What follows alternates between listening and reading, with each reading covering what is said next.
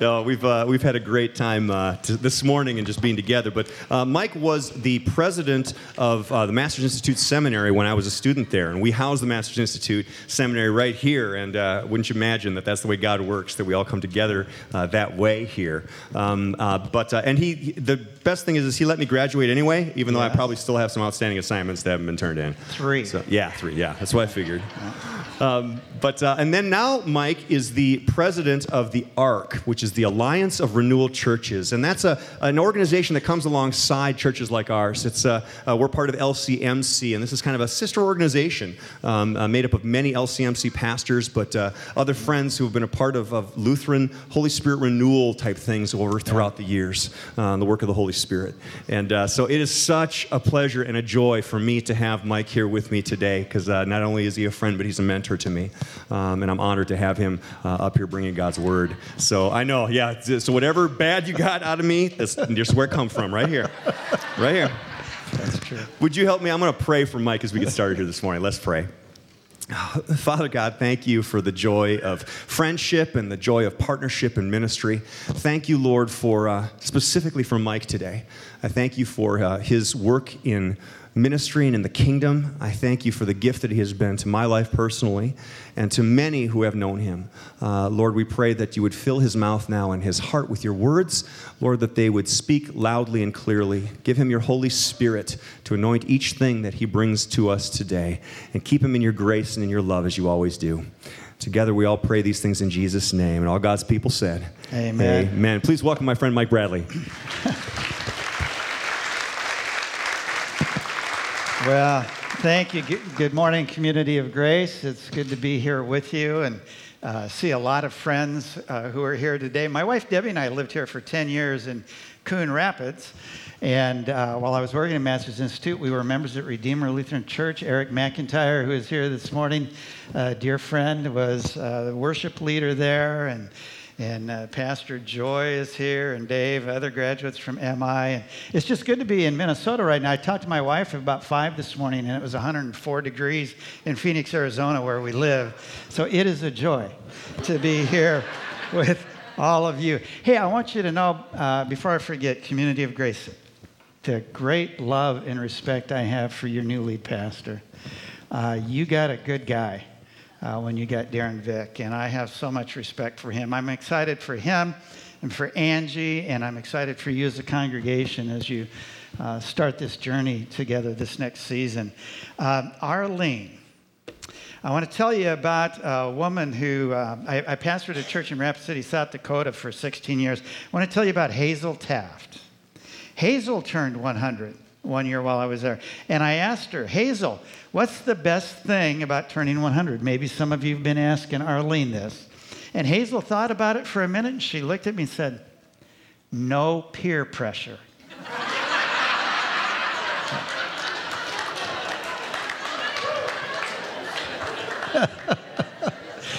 no, no peer pressure. Oh, good heavens. Um, I want to read a story for you that picks up on our gospel reading this morning from John 4, the story of the woman at the well. He was male, she female. He was a Jew, she a Samaritan. According to cultural norms, they should not even have been talking, let alone having a conversation that became so personal, so intimate, so quickly. He engaged her simply and innocently enough. I'm tired and thirsty, he told her. That was it. Though a holy man, a rabbi, he did not address the sin and shame that marked her life and drove her to the well alone each day. He simply engaged her in conversation, one person to another. She may have initially questioned his intent and felt uncomfortable, but there was something about this man that kept her there and kept the conversation going. As they talked, it became apparent there was, in fact, something extraordinary about this seemingly ordinary man. His very persona and presence was inviting and accepting. He was a man who wanted nothing from her. This was a first. Men always wanted something. They always wanted something. The woman and the man spent time together. They talked. He listened. He cared. In the end, her very ordinary daily appointment became a divine appointment, an encounter that left her so transformed, she ran back to the people who had ostracized her and told them they had to come and see this man. At first glance, he appeared ordinary, but something about him was different, extraordinary. He had told her everything she had ever done. She found someone who fully knew who she was and still accepted her. Someone who was not scared away by her past and who seemed genuinely interested in her. Someone who related to her with a combination of grace and truth that was healing to her soul. For the first time in her life, she had encountered a man who was safe, and it absolutely transformed her life. For the first time in her life, she had encountered a man who was safe. And it absolutely transformed her life. But not her life only, right? We know as we read further on in John 4, in verse 39, that it says, Many Samaritans from the village believed in Jesus because the woman had said, He told me everything I ever did. The woman at the well was not the only one who needed a safe place. We have other characters in Scripture that we read about who also needed an encounter with somebody who was safe. For instance, Nicodemus needed someone like that. So did Thomas. And at one time or another, you and I share some aspect of these characters' lives. Every one of us struggles, for instance, with temptation and sin. I know this for a fact because I know Jeff Montgomery. Every, well, of course, Jeff has just given in to it, but every one of us struggles with temptation. so there goes my chance of you paying for golf, right? now I got it. Every one of us, in all seriousness, though, we all struggle with temptation and sin, as did Nicodemus, as did Thomas, as did this woman. We all have questions we want to ask about God, about life. And we're, we're afraid to ask them because we might be lectured, we might be ridiculed or shamed for asking them. And we all struggle with disappointment at some point in our lives with our relationship with God, if we're honest about it. The woman at the well, Nicodemus, and Thomas needed a safe place. We all do, Christians and non Christians alike. Imagine if you would, with me for just a moment.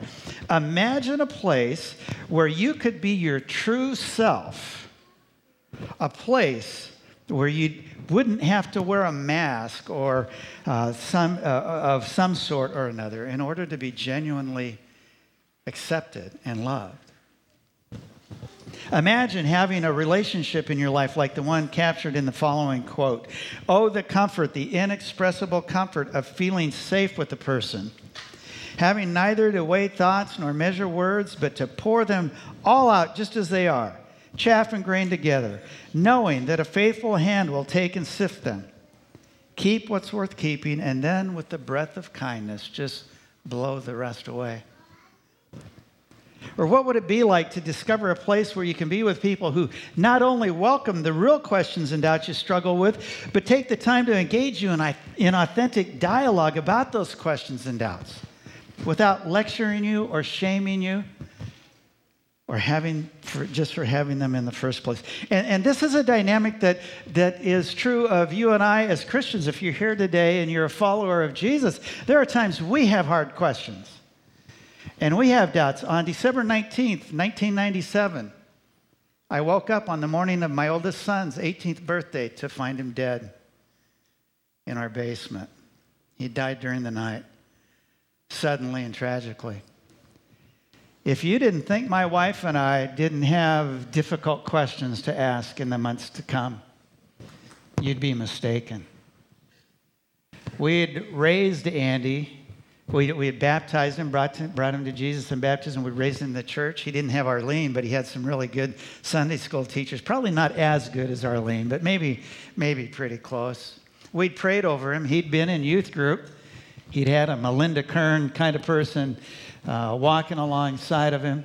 He'd led a number of people to faith in Christ during his young life. We named him Andrew because we felt there was a prophetic word over his life when he was in the womb that this baby is going to grow into a young man who's going to lead other people to Jesus. And Andrew in Scripture is always leading somebody to Jesus. And he did. And then on December 19th, 1997, his birthday became his homegoing day to heaven. And Debbie and I had questions. We still have questions. Our kids have questions. And we needed a safe place where we could ask those questions, where we could express our angst and not be lectured, not just be told some flippant, empty cliche. We'll just have enough faith. Just trust. We needed people who could let us cry and let us be angry and let us just be who we were in that moment. And we had those kind of people. We all need that kind of place. Imagine also a community of faith, a community of grace, as it were, where the truth of God's word is not watered down, but where grace is present. And it influences where, when, and how we share God's truth and bring God's healing to bear on the emotional, relational, and spiritual wounds from our past that might still be influencing our present in some unhelpful way. And just think of what it would be like to live and minister with those who make it a safe place to learn and grow through our failures. They make it a safe place to fail. All of this and more can be found in a person, in a small group, or in a community of faith that's growing in what it means to be a safe place. Well, what is that? What's a safe place? Well, in the church, ultimately, it's always about Jesus, right? And that's all being a safe place is. Being a safe place is a metaphor. And it's a metaphor designed to help you and I be more intentional about being transformed and being empowered to think, speak, and act more like Jesus. Now, if we set our hearts as individuals or as a small group or as a community of faith in wanting to be that safe place people or group for others, there's a few things we need to make sure to, to, to say before we go on. First of all, Jesus is the only one who's a safe place for us 100% of the time. That means for the rest of us, it's a journey, it's a process that's going to continue until now and when we get to meet Jesus face to face. Secondly, it's important to know that even if we set our hearts on being a safe place, we're going to blow it. We're going to fail. Isn't that good news? we're going to fail. That's one promise I can make you this morning. Set your heart on being a safe place, you're going to fail. Uh, we're going to let one another down. We're, we're, we're going to do things that we should not have done and, and uh, not do things we should have done. We'll speak to each other in, appro- in inappropriate or maybe even hurtful ways. But the good news is this even when we fail, God is able to use our failures. He wastes nothing in our lives. He, he didn't waste my son's death and the stuff we've been through in that. He doesn't waste any of our failures. He can use it for good as we as we perhaps let somebody down. Uh, my friend Dave, I can come to Dave and say, "Hey, Dave, I'm sorry. I, I came off as a jerk when I said that to you the other day. And Dave, being the gracious man of God he is, is going to say, That's okay, Mike. I forgive you. I always forgive you when you're a jerk. And, well, maybe not. No, he wouldn't say that. But, and, and our, our relationship would be knit even closer together, and, and I would have a chance to grow and be transformed to think, speak, and act more like Jesus. The third thing we need to know is that a safe place may not always feel safe. I'll bet there were times in Arlene's life where, for some of you who are any of her children here today, yeah, okay, some of the children is great. I'll bet there's times when mom kind of set some healthy boundaries growing up and uh, laid down the laws that were because she loves. And uh, when we set healthy boundaries and when we speak truth to each other, it doesn't always feel good. Um, it, sometimes it hurts. Sometimes it frustrates us. But the truth and those healthy boundaries are one of the safest things we can have in our lives. So it might not always feel safe, even though it actually is. And finally, viewing Jesus or the disciples or Christians today as being a safe place depends on the definition of the word safe that you're using. There's five definitions of the word safe in um, Webster's dictionary. It's only the fifth definition that actually applies to this discussion because that definition is dependable and trustworthy. Jesus is our safe place because 100% of the time, He is always dependable and trustworthy, even in those moments when we're wondering if He really is. Now, this safe place um, vision is absolutely essential. It's not something peripheral, it's absolutely essential in carrying out the vision and mission God gives to us as individuals and as a congregation. First of all, because it's essential in creating an atmosphere in which we can grow and be transformed to think, speak, and act more like Jesus. And secondly, it's essential in tearing down the negative stereotypes of Christians in our world today. Fair or not, we're often thought to be people who are judgmental and condemning. And sometimes we can be, right? But when that pattern continues, that's when it's a problem. So we're, we're perceived as being judgmental and condemning, or maybe arrogant and angry, or religious and legalistic. Let's take that first one. The safe place vision is essential, not peripheral, because what's in the air makes a difference. Now, there's going to be a picture up here of a, a friend and a longtime mentor of mine named Joe Johnson, friend of Pastor Darren's also. When Joe Johnson enters the room, the atmosphere in the room changes. Have you, ever, have you ever experienced that? When somebody walks in the room, things just get better. The atmosphere is upgraded. When Joe walks in the room, the love of God the Father and the grace of God actually walk in the room. When Eric McIntyre leads worship, as he has in the past, he's on staff with Masters Institute now. But every time I sat in a worship service, Eric, you changed the atmosphere, and it was upgraded, and I was blessed because of it. Have you had the opposite experience? Somebody walks in the room and the atmosphere isn't upgraded, it's downgraded. Anger, excuse me, anger walked in the room with them. Shame walked in the room with them. Tension walked into the room with them. Friends, what's in the air makes a difference. And based on, on who you and I are, we can change the atmosphere in any room we walk into. Melinda Kern, you are an atmosphere changer. Now, this is not in my notes. Although, wait a minute, it, that's your handwriting. I'm kidding. I'm kidding. Te- teasing is my love language. I'm, I'm sorry. So.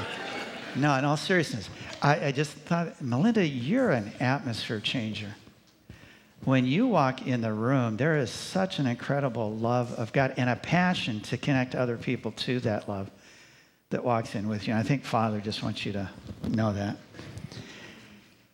Uh, it, there's an atmosphere that can impact us. We know there's an atmosphere that can impact us physically, right?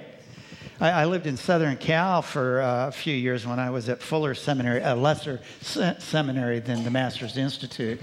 And um, in fact, I was there right before I, I, came to Masters Institute to join the staff. And uh, there were days it was hard to breathe because of what was in the atmosphere. Well, just as there's an atmosphere that can impact us physically in helpful or harmful ways, there's one we breathe in emotionally, relationally, and spiritually that can impact us too. There's an atmosphere that can help us thrive and flourish as followers of Christ. And there's an atmosphere that can weaken and eventually quench our passion and faith. Which atmosphere are you going to be building here at Community of Grace this year, folks? Just because a church is a Christian church does not mean the air is good. I've walked into some, I travel all over the country and overseas in the position I have now. I walk into some Christian churches and what's in the air is not good. It's going to be up to you to decide what kind of atmosphere do we have here at, at Community of Grace and that we want to continue to, to build.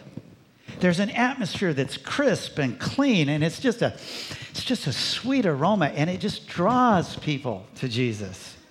But there can be an atmosphere in the life of a Christian or a church that can be foul and toxic and actually push people away from Jesus. It's only in an atmosphere that's a safe place that any of us can be appropriately vulnerable and transparent about what's going on in our lives. And it's only in being appropriately, uh, appropriately transparent and vulnerable with at least one other person, maybe a small group, hopefully, but at least one other person, that we can dare to bring the things out of secret, out of hiding that we've been keeping there so that God can bring his healing to bear on them. He can bring his power to transform to bear on them. And it's only in being a safe place, growing in what that means, that God can use you and I to tear down these negative stereotypes that are out there about Christians. Usually, when somebody has an, a stereotype that Christians are judgmental and angry, arrogant, uh, judgmental and condemning, and arrogant and angry, and religious and, and uh, legalistic, is usually because they've either met a Christian who is that or they've bought into the party line that that's what all Christians are. You usually cannot reason that stereotype away. What it requires is that person meeting somebody who is a Christian and is not that. Dan Lugo, when people meet you, that this is what happens. Stereotypes are torn down. Because you're exactly the opposite of that description of Christians. That's your wife's handwriting, huh?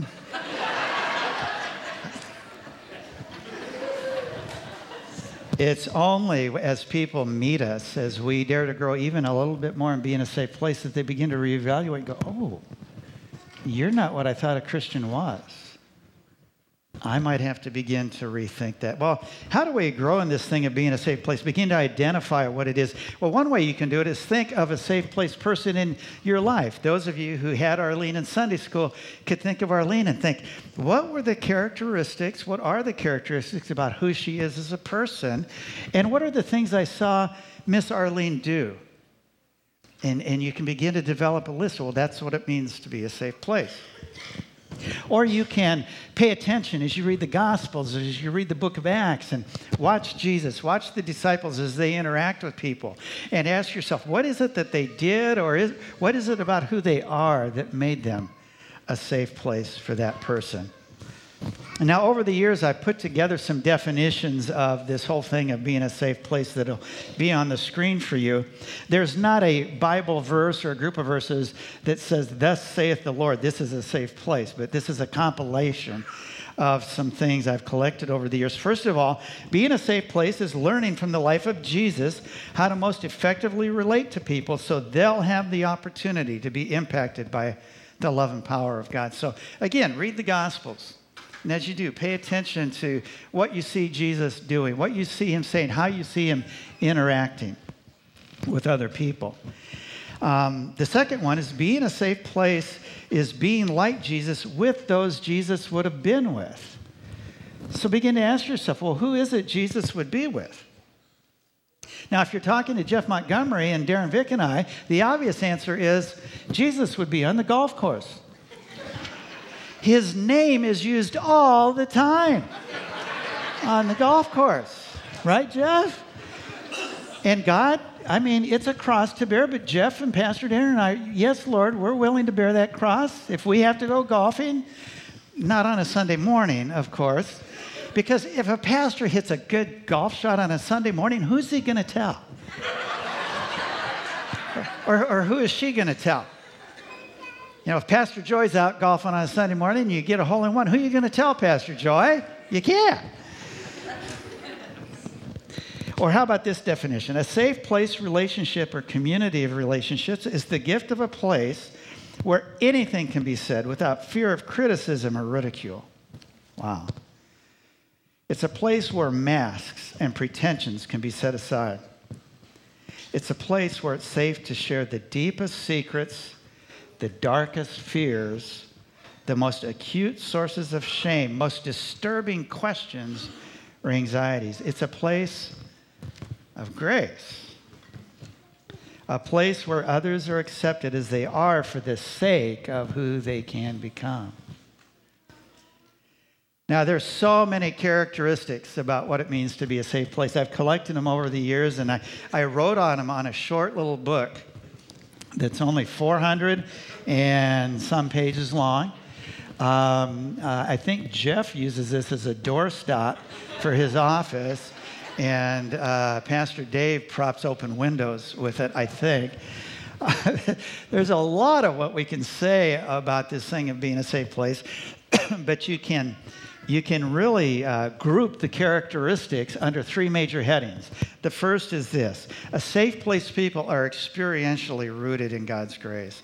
And I, I, I intentionally use the word experientially. Now, I, I love being a Lutheran Christian for so many reasons. One of the reasons is our theology on God's grace. We can theologize on grace until the cows come home. I'm not sure what that means, but there, there you go.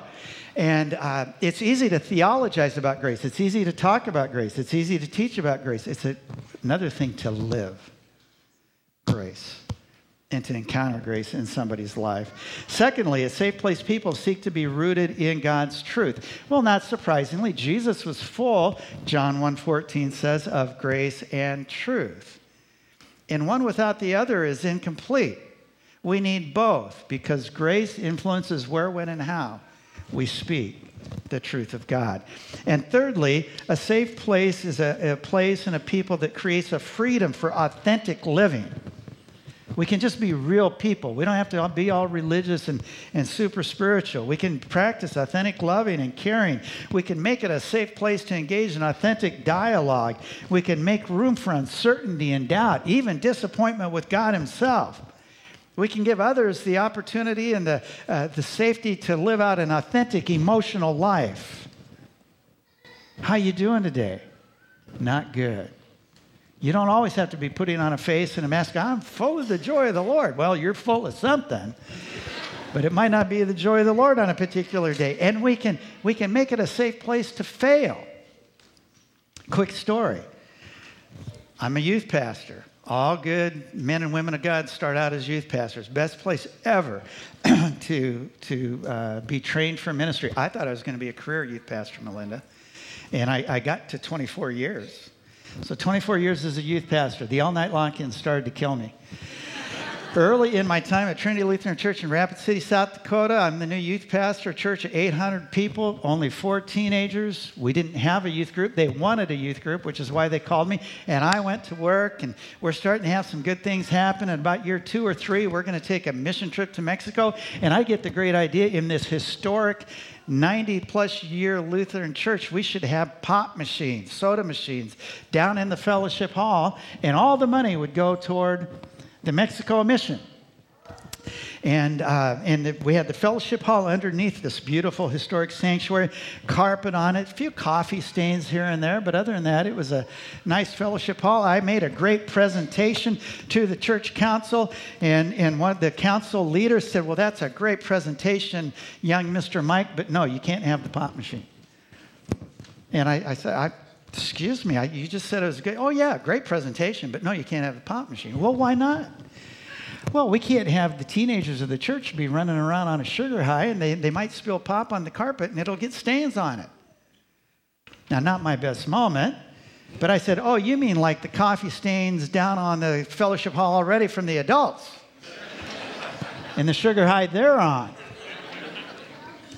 And that did not go over real well. And we go back and forth, back and forth. They're not going to let me get my pop machine. And I slammed my notebook shut, picked it up, stood up, and walked out and drove home. Now, this is before cell phone days. On the way home, I realized, oh, son of a gun. I'm going to get fired. I would have fired me. I get home and I'm sitting in the car. I walk in and my wife Debbie who some of you know, sweetest gal in the world, and she says, How'd it go? I said, Not good. And I'm just kind of shaking. I'm going to get fired. And I'm sitting in the kitchen by the phone. Of course, no cell phones. The phone's hanging on the wall. You remember that? And, and sure enough, the phone rings, and I pick it up and I, I, I answer it, and it's Pastor Leroy. Pastor Leroy, who reminded me a lot of Dave Glesney. In fact, they were friends. Pastor Dave Glesney from Redeemer years ago. And it's Pastor Leroy, and he says, "Hi, Mike. How you doing?" And I, before he can continue, I said, "Pastor Leroy, I'm so sorry. I embarrassed you. I know I shouldn't have done that. Blah blah blah blah blah. I understand why you have to fire me." And he said, Fire you? I, I didn't call to fire you. I just wanted to see how you are. And I said, Well, I'm embarrassed and I, I just, I failed you. And he said, Listen, Mike, when you left, I told the council, Isn't it great we have a young man who's so passionate about our teenagers and about Jesus? And they got to talking about that. And he said, By the way, they said you can have your pop machine. so, what I learned from that is the anger and emo- emotional manipulation works. That's not true. That's not true. He said, but, but here's the thing, Mike, I, you know, you got pretty upset. I wonder where that came from. Why don't, why don't you come in the office tomorrow and let's talk and let's begin to explore what's, maybe there's something God wants to bring some healing to in your life and some freedom to. And that started me on a journey to finding some things in my past that were unresolved and they were influencing that kind of behavior. And God began to bring his healing and his freedom to these things. And it transformed who I was then in the present. And I became more of a safe place. Pastor Leroy made it a safe place to fail. Well, let me close with this there's a prayer I like to pray. And if you pray it authentically, God will answer this prayer and He will answer it in some great ways. I was praying this prayer, let's see, Anna Grace is 15. I was praying this prayer 13 years ago. And the result of praying the prayer is that I was healed from a gen- incurable genetic lung condition that runs in my family. My sister had a double lung transplant two years ago. My brother John is in need of a lung transplant in this next year. They can't figure out why I don't need that. But I got prayed for. I got prayed for 13 years ago by a girl who is two and a half years old. And her dad said, Hey, Anna Grace, Mr. Mike's got an owie in his chest. You want to pray for him? She jumped up on my lap slapped her hand on my chest and said, Mr. Mike, in Jesus' name, be healed. Amen. Went back to my pulmonologist some month. I promptly forgot. I thought it was cute. Promptly forgot it. Went to my pulmonologist uh, about six months later. I was back up here in Minnesota, and they said, We don't know what to tell you. It's gone. The disease that your lungs are suffering from and the effects of it have been reversed. We can't tell you why. And uh,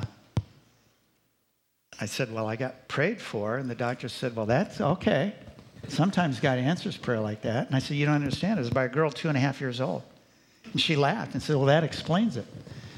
And I said, What do you mean? She said, Well, Mike, you're a pastor. You're the president of a seminary. You know too much. And all the stuff you know gets in the way of God moving in your life. He had to do a brain bypass through a girl that's two and a half years old. So here's the prayer, okay?